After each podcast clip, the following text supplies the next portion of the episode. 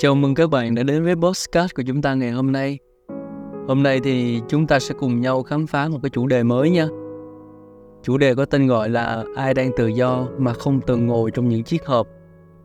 Mong rằng á, đây sẽ là một bản podcast hấp dẫn, đầy cảm xúc và truyền động lực cho mọi người. Mình mong nó sẽ giúp cho mọi người thấu hiểu hơn về ý nghĩa của sự tự do và khám phá cách vượt qua những hạn chế trong cuộc sống. Để từ đó thì chúng ta có thể đạt được sự tự do thật sự.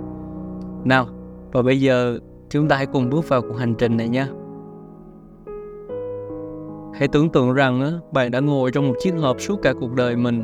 Chiếc hộp này biểu trưng cho những hạn chế, ràng buộc mà chúng ta gặp phải từ xã hội và văn hóa xung quanh, quy chuẩn cũng như quy tắc xã hội, những kỳ vọng và định kiến, tất cả những điều này đã giam cầm chúng ta trong những giới hạn tưởng chừng không thể vượt qua.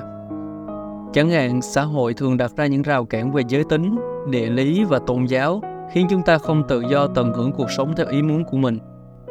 Nhưng hãy nhớ rằng sự tự do không chỉ nằm ở bên ngoài mà còn trong tư duy và suy nghĩ của chúng ta nữa cơ.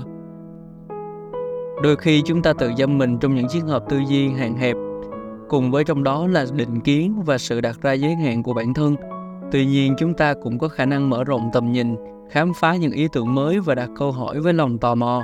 Hãy tưởng tượng rằng bạn là một người không bị giam cầm bởi ý kiến của người khác và có thể tự do, tư duy.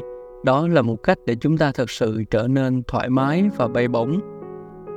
Vì vậy, làm thế nào để đạt được sự tự do này? Đó là câu hỏi mà chúng ta cùng nhau tìm hiểu đây. Đầu tiên, chúng ta cần nhận thức và nhận ra những hạn chế của mình. Hãy thử đặt câu hỏi cho bản thân, tại sao tôi cảm thấy mình không tự do? Có những yếu tố nào đang ngăn cản tôi đây? Tiếp theo, hãy tìm hiểu và khám phá những cách vượt qua những rào cản đó. Ví dụ như là nếu bạn cảm thấy bị hạn chế trong công việc nha, hãy tìm kiếm những khóa học hoặc cơ hội phát triển để mở rộng kỹ năng của mình và tạo ra sự tự chủ trong cuộc sống. Hãy nhớ rằng sự tự do không phải chỉ là một mục tiêu cuối cùng mà là một cuộc hành trình không ngừng nghỉ. Đôi khi vì vượt qua những hạn chế và tìm kiếm sự tự do có thể gặp khó khăn và cản trở, nhưng đừng bao giờ từ bỏ. Hãy nhìn những người xung quanh bạn xem những người đã thành công trong việc vượt qua những rào cản và đạt được sự tự do mà họ hằng khao khát đấy. Họ đã tìm thấy sự tự chủ và khả năng định hình cuộc sống của mình. Hãy thử một ví dụ nha. Hãy nghĩ về những người nổi tiếng trên thế giới như là Nelson Mandela người đã phải trải qua hơn 27 năm tù đầy vì ý tưởng về sự tự do và công bằng. Dù bị giam cầm trong những chiếc hộp tù đầy, ông vẫn không bị khuất phục và cuối cùng đạt được sự tự do cho chính mình – và cho đất nước Nam Phi.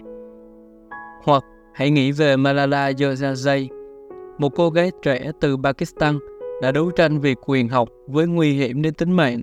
Dù bị cấm học ở quê nhà, cô đã không bỏ cuộc và trở thành một biểu tượng cho sự tự do học tập. Hãy để những câu chuyện như thế truyền cảm hứng và động lực cho chúng ta.